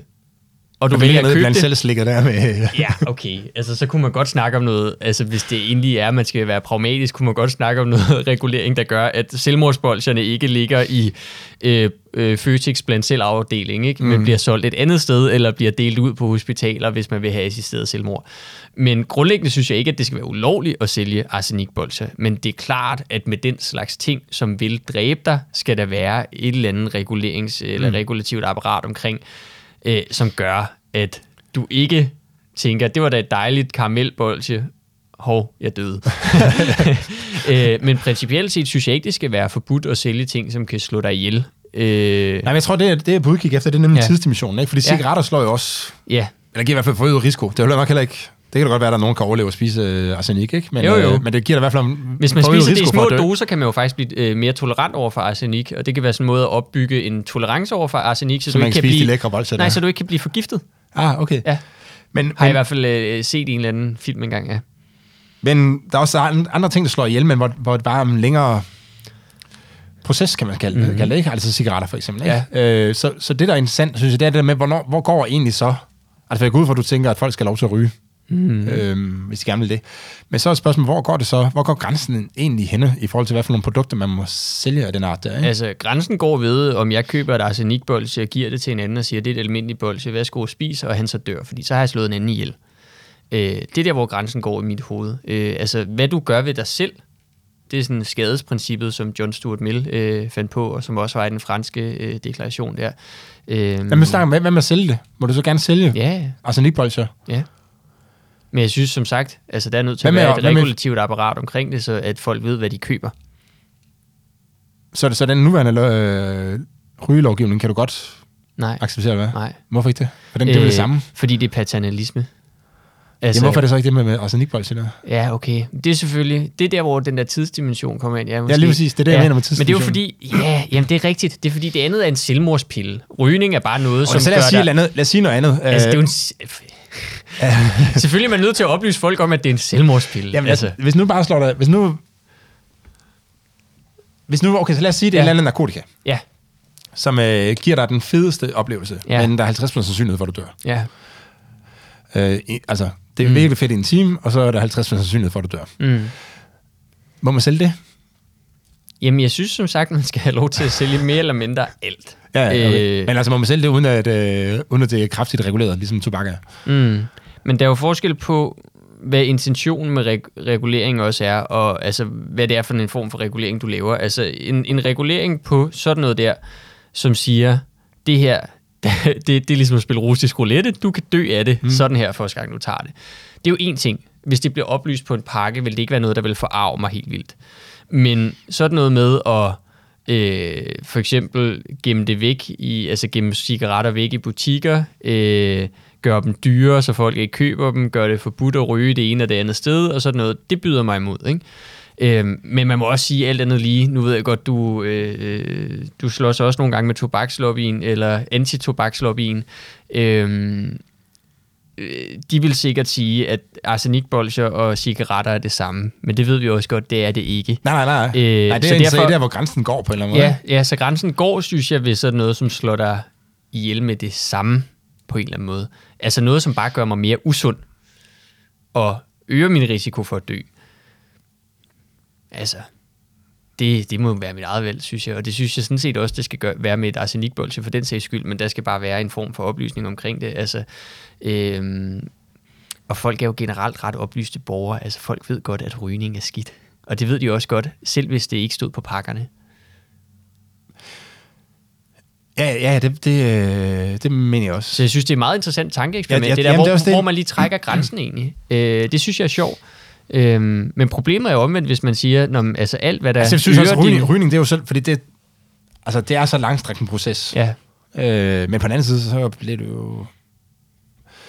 Altså, har de jo også et argument der med, at hvis folk først begynder på at ryge, så er det, kan det være... Altså, men det, må kommer an på, Ja, det, det de kommer an på, om, det er om man så går ind for en nanny state eller ej. Ja, ja. Altså, men det er, så lang, det er så i hvert fald sådan en langstrakt proces, at du Mm. kan nå at gøre noget ved det, ikke? Og det kan du ikke ved arsenik, Nej, nej, Men nej. et eller andet sted derimellem Ja, har vi ligesom besluttet, at nu, nu er det en langstrakt proces. ja. og hvor, hvor pokker går den grænse hen, ikke? Jo. Øh, Jamen altså, hvad kan og, man og, og sige? det er også det der med, hvor mange skal du så egentlig... Altså, hvis du nu sagde, at altså, nu spiser jeg arsenikbolse, Ja. og så dør jeg om 30 år, Ja, så, øh, så er det også en langstrakt proces. Ja. Men det er jo stadig kun én beslutning.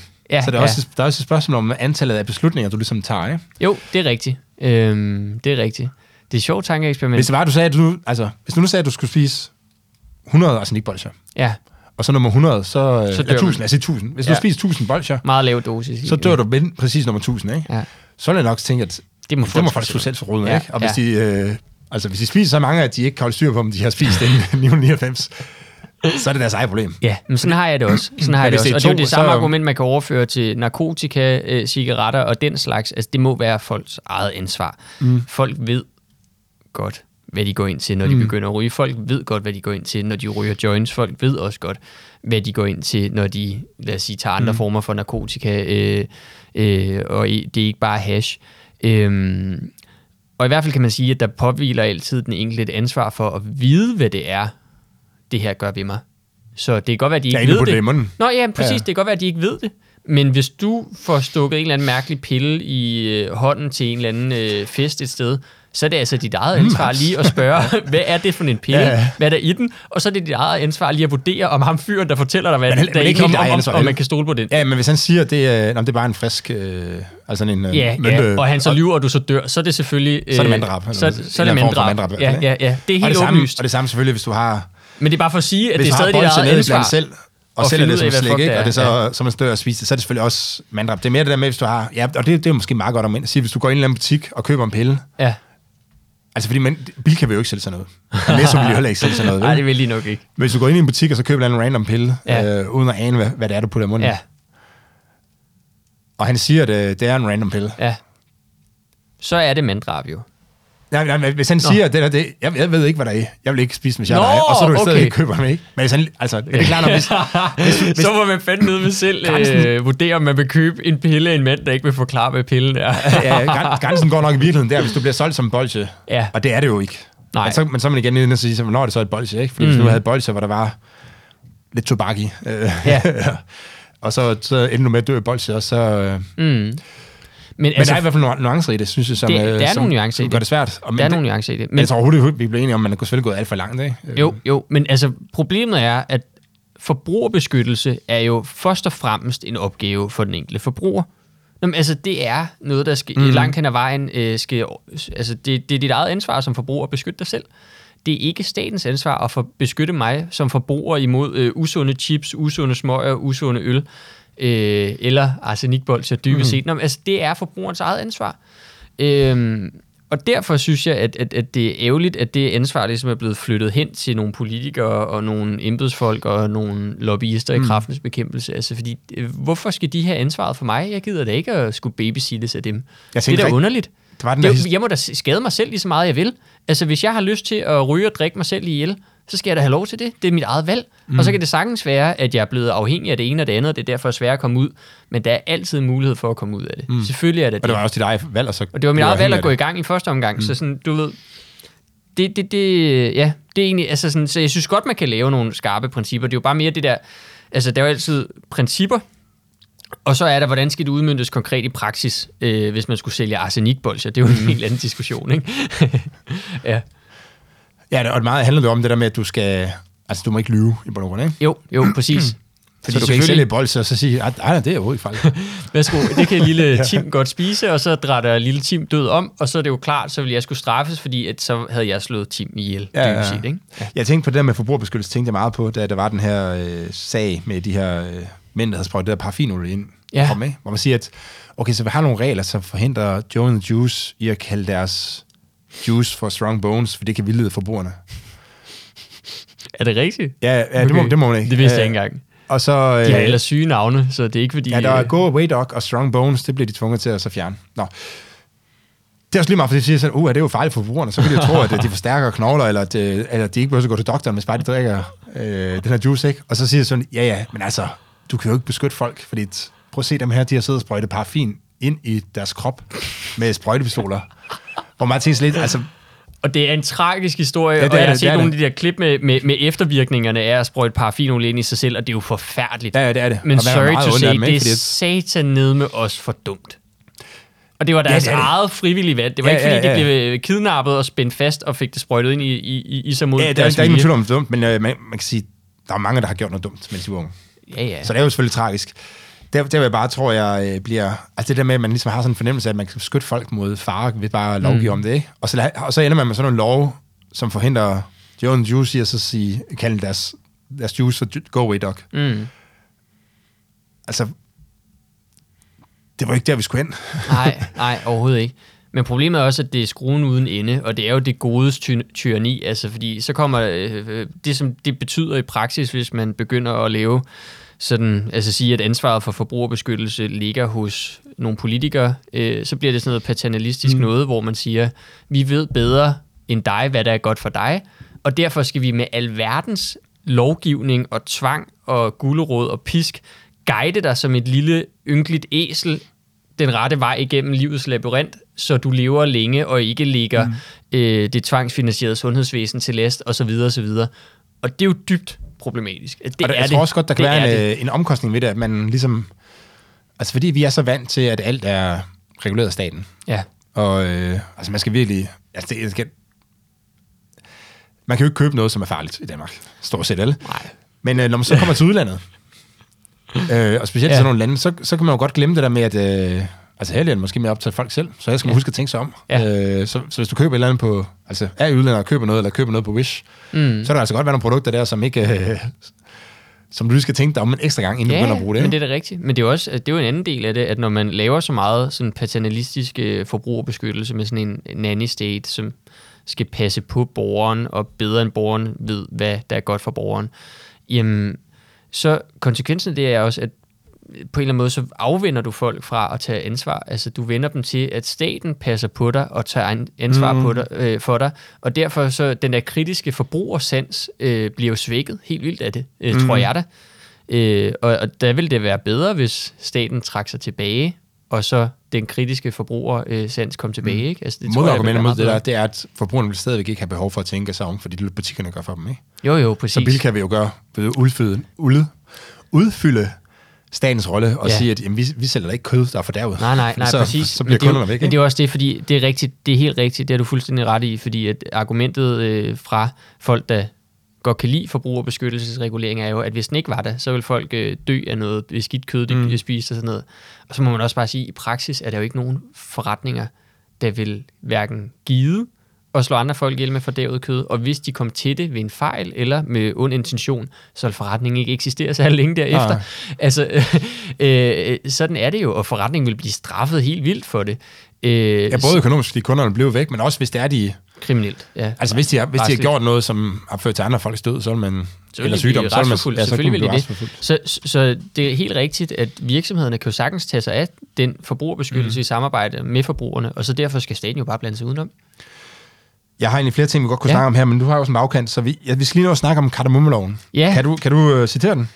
Jeg var nødt til at skrive den ned i går. Ja, øh, så noget med, at man må gøre med sig Og selv... det, det duer ikke, det duer ikke. Du er langt væk. Hva, men, nej, men altså, pointen i den er, fordi jeg har hørt det nogle gange, når jeg har hørt nogen fra kraftens bekæmpelse tale, så siger de, jeg citerer ofte kardemommeloven, og det er sådan noget med, man må gøre mod sig selv, hvad man vil, øh, øh, så længe man ikke sætter livet til, eller et eller andet, øh, og ellers må du gøre, hvad du vil, mm.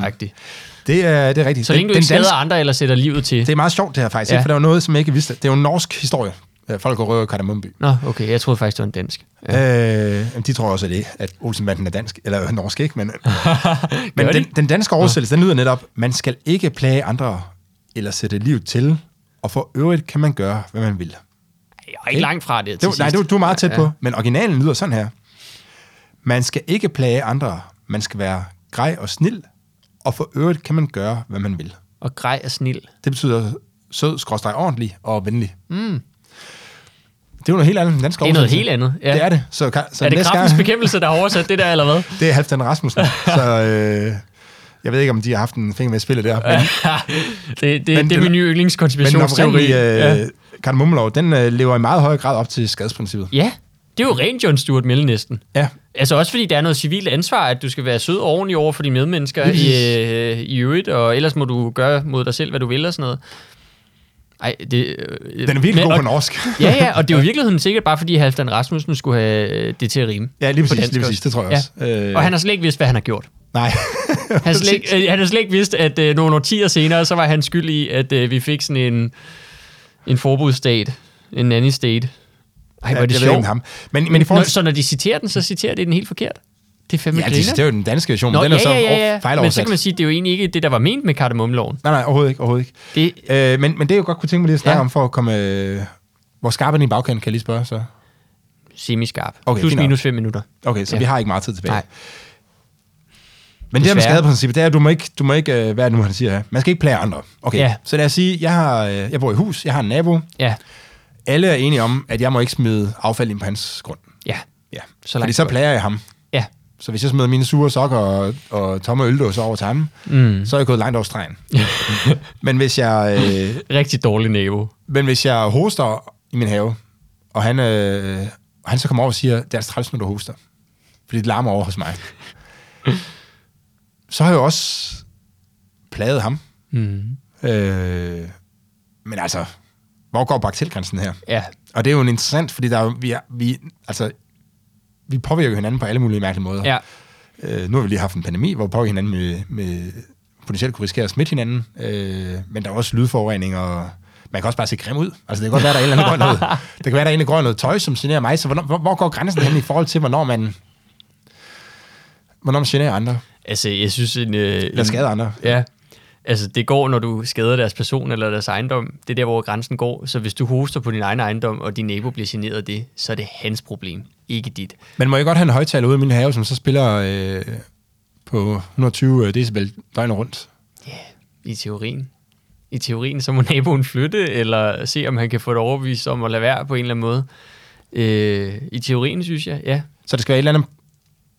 Altså, det skal være noget... Du, du, du, er ude i, at det skal være noget fysisk på en eller anden måde. Ja, altså det skal være fysisk at volde skade på andre folk eller deres ejendom. Og så kan man jo snakke om sådan noget med altså forurening og den slags. Altså, Mm, ja, det jo næste var, hvad siger du, har et Præcis. lille bål, og der fal- falder nogle partikler ned på hans grund. Ja, ja, men så? det, så er du også inde. Altså, der er noget, der ryger ind på hans ejendom. Altså, lydbølger er bare lidt noget andet. Er men, altså, men, mere- men, men, så hvis man har et bål, Ja, det skal man ikke have lov til, eller hvad? Jo, selvfølgelig Eller skal, skal man naboen det. sige, men, man ikke skal men jeg synes, det, som der er vigtigt her, det er, at jeg synes, man skal lave nogle rammer for, hvad der absolut ikke er i orden. Hvad der skal kriminaliseres. Mm. Selvfølgelig skal det kriminaliseres og tæske dit nabo, eller øh, brænde hans hæk af, øh, eller kaste alt muligt mærkeligt ind til ham. Selvfølgelig skal det være forbudt. Men at spille høj musik, lave et bål i din have, have børn, der hopper på trampolin i din egen have, der larmer, der generer ham, det skal ikke forbydes af staten. Det er noget, hvor jeg faktisk godt tror på, at mennesker, mennesker imellem, altså på, i civilsamfundet, så at sige, kan håndtere det. Ja. Så der kan man sagtens diskutere øh, sådan lidt mere ja, civilsamfundsmæssigt, øh, om man skal tage hensyn til de mennesker, der er omkring en. Det synes jeg altid, man skal. Men skal det forbydes af staten? Det mener jeg ikke. Mm. Ikke nødvendigvis. Nej. Man kunne også forestille sig, at man havde noget... Og det har man jo forvejen, altså mere decentral regulering, ikke? Ja. Øh, altså man kan jo bare... Du kan i have en haveforening, jeg haveforening. bor i, Ja, der kan, jo bare, der kan jo bare tage op på, øh, på ved, altså til vedtægterne Ja. og sige... Det kan jo så ikke helt, fordi man kan jo ikke få nogen til at håndhæve reglerne altid. Nej, men, nej. Øh, men man kan måske godt give, give øget befolkning til at så håndhæve sådan nogle regler og sige, at hvis nu der så er flere tal, der stemmer for, at man ikke må hoste i sin have, Ja. øh, altså, så siger man, det må du altså ikke have i haveforeningen. Nej, Øh, der må du ikke hoste i din have, for Og det så, hvis man virkelig gerne vil hoste i sin have, så må man flytte til en anden haveforening. Og Ja. det er jo det, folk glemmer også, at altså, det er ikke staten, der behøver at stå for al regulering af menneskelig mm. interaktion. Altså rigtig meget kan ske decentralt, enten ved, at du selv tager den med din nabo, ved at de tager den i ejendoms- eller haveforeningen, eller på anden vis. Ikke? Det behøver ikke være sådan, at der er en eller anden mærkelig lov, som en eller anden politiker inde i Folketinget har gennemført, som gør dit og dat og dut. Det behøver ikke være sådan. men, det, men Jeg problemet synes, med det, det, den regulering skal man holde sit minimum, ikke? Men problemet med den der decentrale regulering, det er, at det, det er meget, meget svært at så håndhæve det, ikke? For du har ikke noget... du har ikke noget voldsmiddel. men Det, er det jo det, der, der er problemet. Ja. Ikke? Ja. Men kunne du så... Men skal man sætte voldsmonopolet bag alt? Altså, voldsmonopolet er også noget, man skal bruge med omtanke. Du skal jo ikke bruge voldsmonopolet til at regulere, om din nabo hoster i sin have eller laver bål. Synes du det? Nej, men lad, lad, os, lad os sige, at vi har en... Øh, det er der mange haveforeninger, der har sådan nogle regler for, hvordan deres hæk skal klippes og sådan noget. Ja. Øh, og det må højst være ekstensivt. Og jeg har ikke nogen rocker hvis- i haveforeningen, der kan håndhæve det for jer. Eller? Nej, og det, det vil jo også være ulovligt, ikke? øh, men, eller hvis man har en lokalplan. Ja. Det er måske endnu bedre med en lokalplan. Ja. Så du har en øh, lokalplan, og du siger, at det, det, laver ud decentralt, så folk kan selv bestemme, hvordan det skal bygges i deres øh, område. Ja. Det synes jeg vil være en god idé. Mm. Men hvis så er der nogen, der bygger anderledes. Hvis nu sagde, nu er det ikke kommunens opgave mere, øh, at de bygger anderledes, jamen så, har man, så man, skal man ligesom... Altså, hvordan skal man så håndhæve det som lokalsamfund? Man ja. er nødt til at have nogen, man ligesom kan tilkalde, eller sige, vi bliver enige om de her regler på vores generalsamling, og ham der, eller i vores vedtægter, og ham der, han, øh, han bygger altså anderledes. Ja. Så nu skal I gå hen og få ham til at rive det hus ned. Øh, eller den bygning ned, som han har bygget. Mm. Kunne du forestille dig det? Jamen, det kommer jo an på, om det er en kommunal plan, som en kommune laver. Nej, hvis det var, hvis det var, hvis man sagde, hvis man nu Hvis det er en haveforening. Hvis nu sagde, at øh, jamen, altså et øh, ejerlag, eller hvad det kan være. Ja. Altså hvis nu sagde, at lokalplaner, det er ikke, det er ikke kommunens øh, Nej, opgave okay. mere. Det kan folk selv bestemme. Det. Er haveforeningen. Ja, hvordan det, hvor- altså hvor meget, hvor højt man må bygge. Og, Ja, jamen, så har du vidst, hvad du gik ind til. Det var en frivillig, øh, det var frivilligt valg at flytte ind i den her ejerforening, haveforening. Og hvis du så bygger imod deres vedtægter, der står i vedtægterne, at hvis du bygger imod det, så skal det altså rives ned. Jamen, så har du bare været dum. Mm. og så kan man også gå Men jeg synes, det er noget andet, når det... Ja, præcis. Og jeg synes, det er noget andet øh, at gøre det sådan der, fordi du har mulighed for at fravælge en haveforening på baggrund mm. af de der regler, de har, end hvis det er en kommune eller en stat, som bare er væsentligt sværere at flytte imellem. At det er det bare. Mm.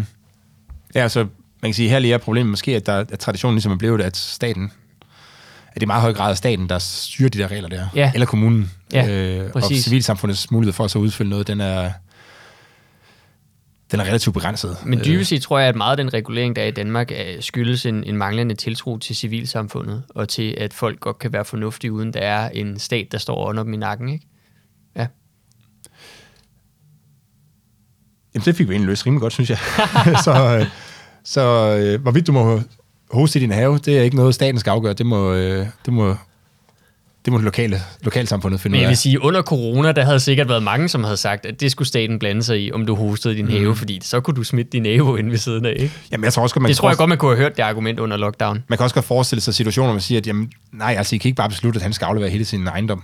øh, eller skal betale meget høj skat, fordi så er Nej, man ligesom nej. inde i det der med beskyttelse af individet. Ja, Jamen, altså, det er jo noget andet, hvis der er sådan generelle regler i en haveforening, men hvis man nu bliver træt af sin nabo, og får resten af haveforeningen med på, at naboen han skal afstå sin ejendom og give den til mig. Jamen, det kan også være, hvis jeg bare siger, at vi laver... Altså, okay, øh, er der flere til for, at vi... Øh, altså, ikke nationaliserer, men øh, haveforeningsiserer øh, alle, alle boligerne, og så ejer vi bare det hele i fællesskab. Ja. Altså, der vil man jo også sige, at der, der er staten nødt til at gå ind og beskytte individet og sige, ja. Det kan I bare vedtage. Ej, ja, Ja, ja, selvom der ja, er flertal for det, ja. fordi at det er altså privat ejendom, som Ja. vi ikke bare kan... Fordi der vil altid antageligvis være et mindretal i haveforeningen, der mm. ikke vil have haveforeningiseret sin øh, ejendom. Ja, Ja. helt enig. Okay, vi skal stoppe Claus. Ja. stoppe Klaas. Ja, Øhm, Claus, det er min onkel. Okay, Ja. ja.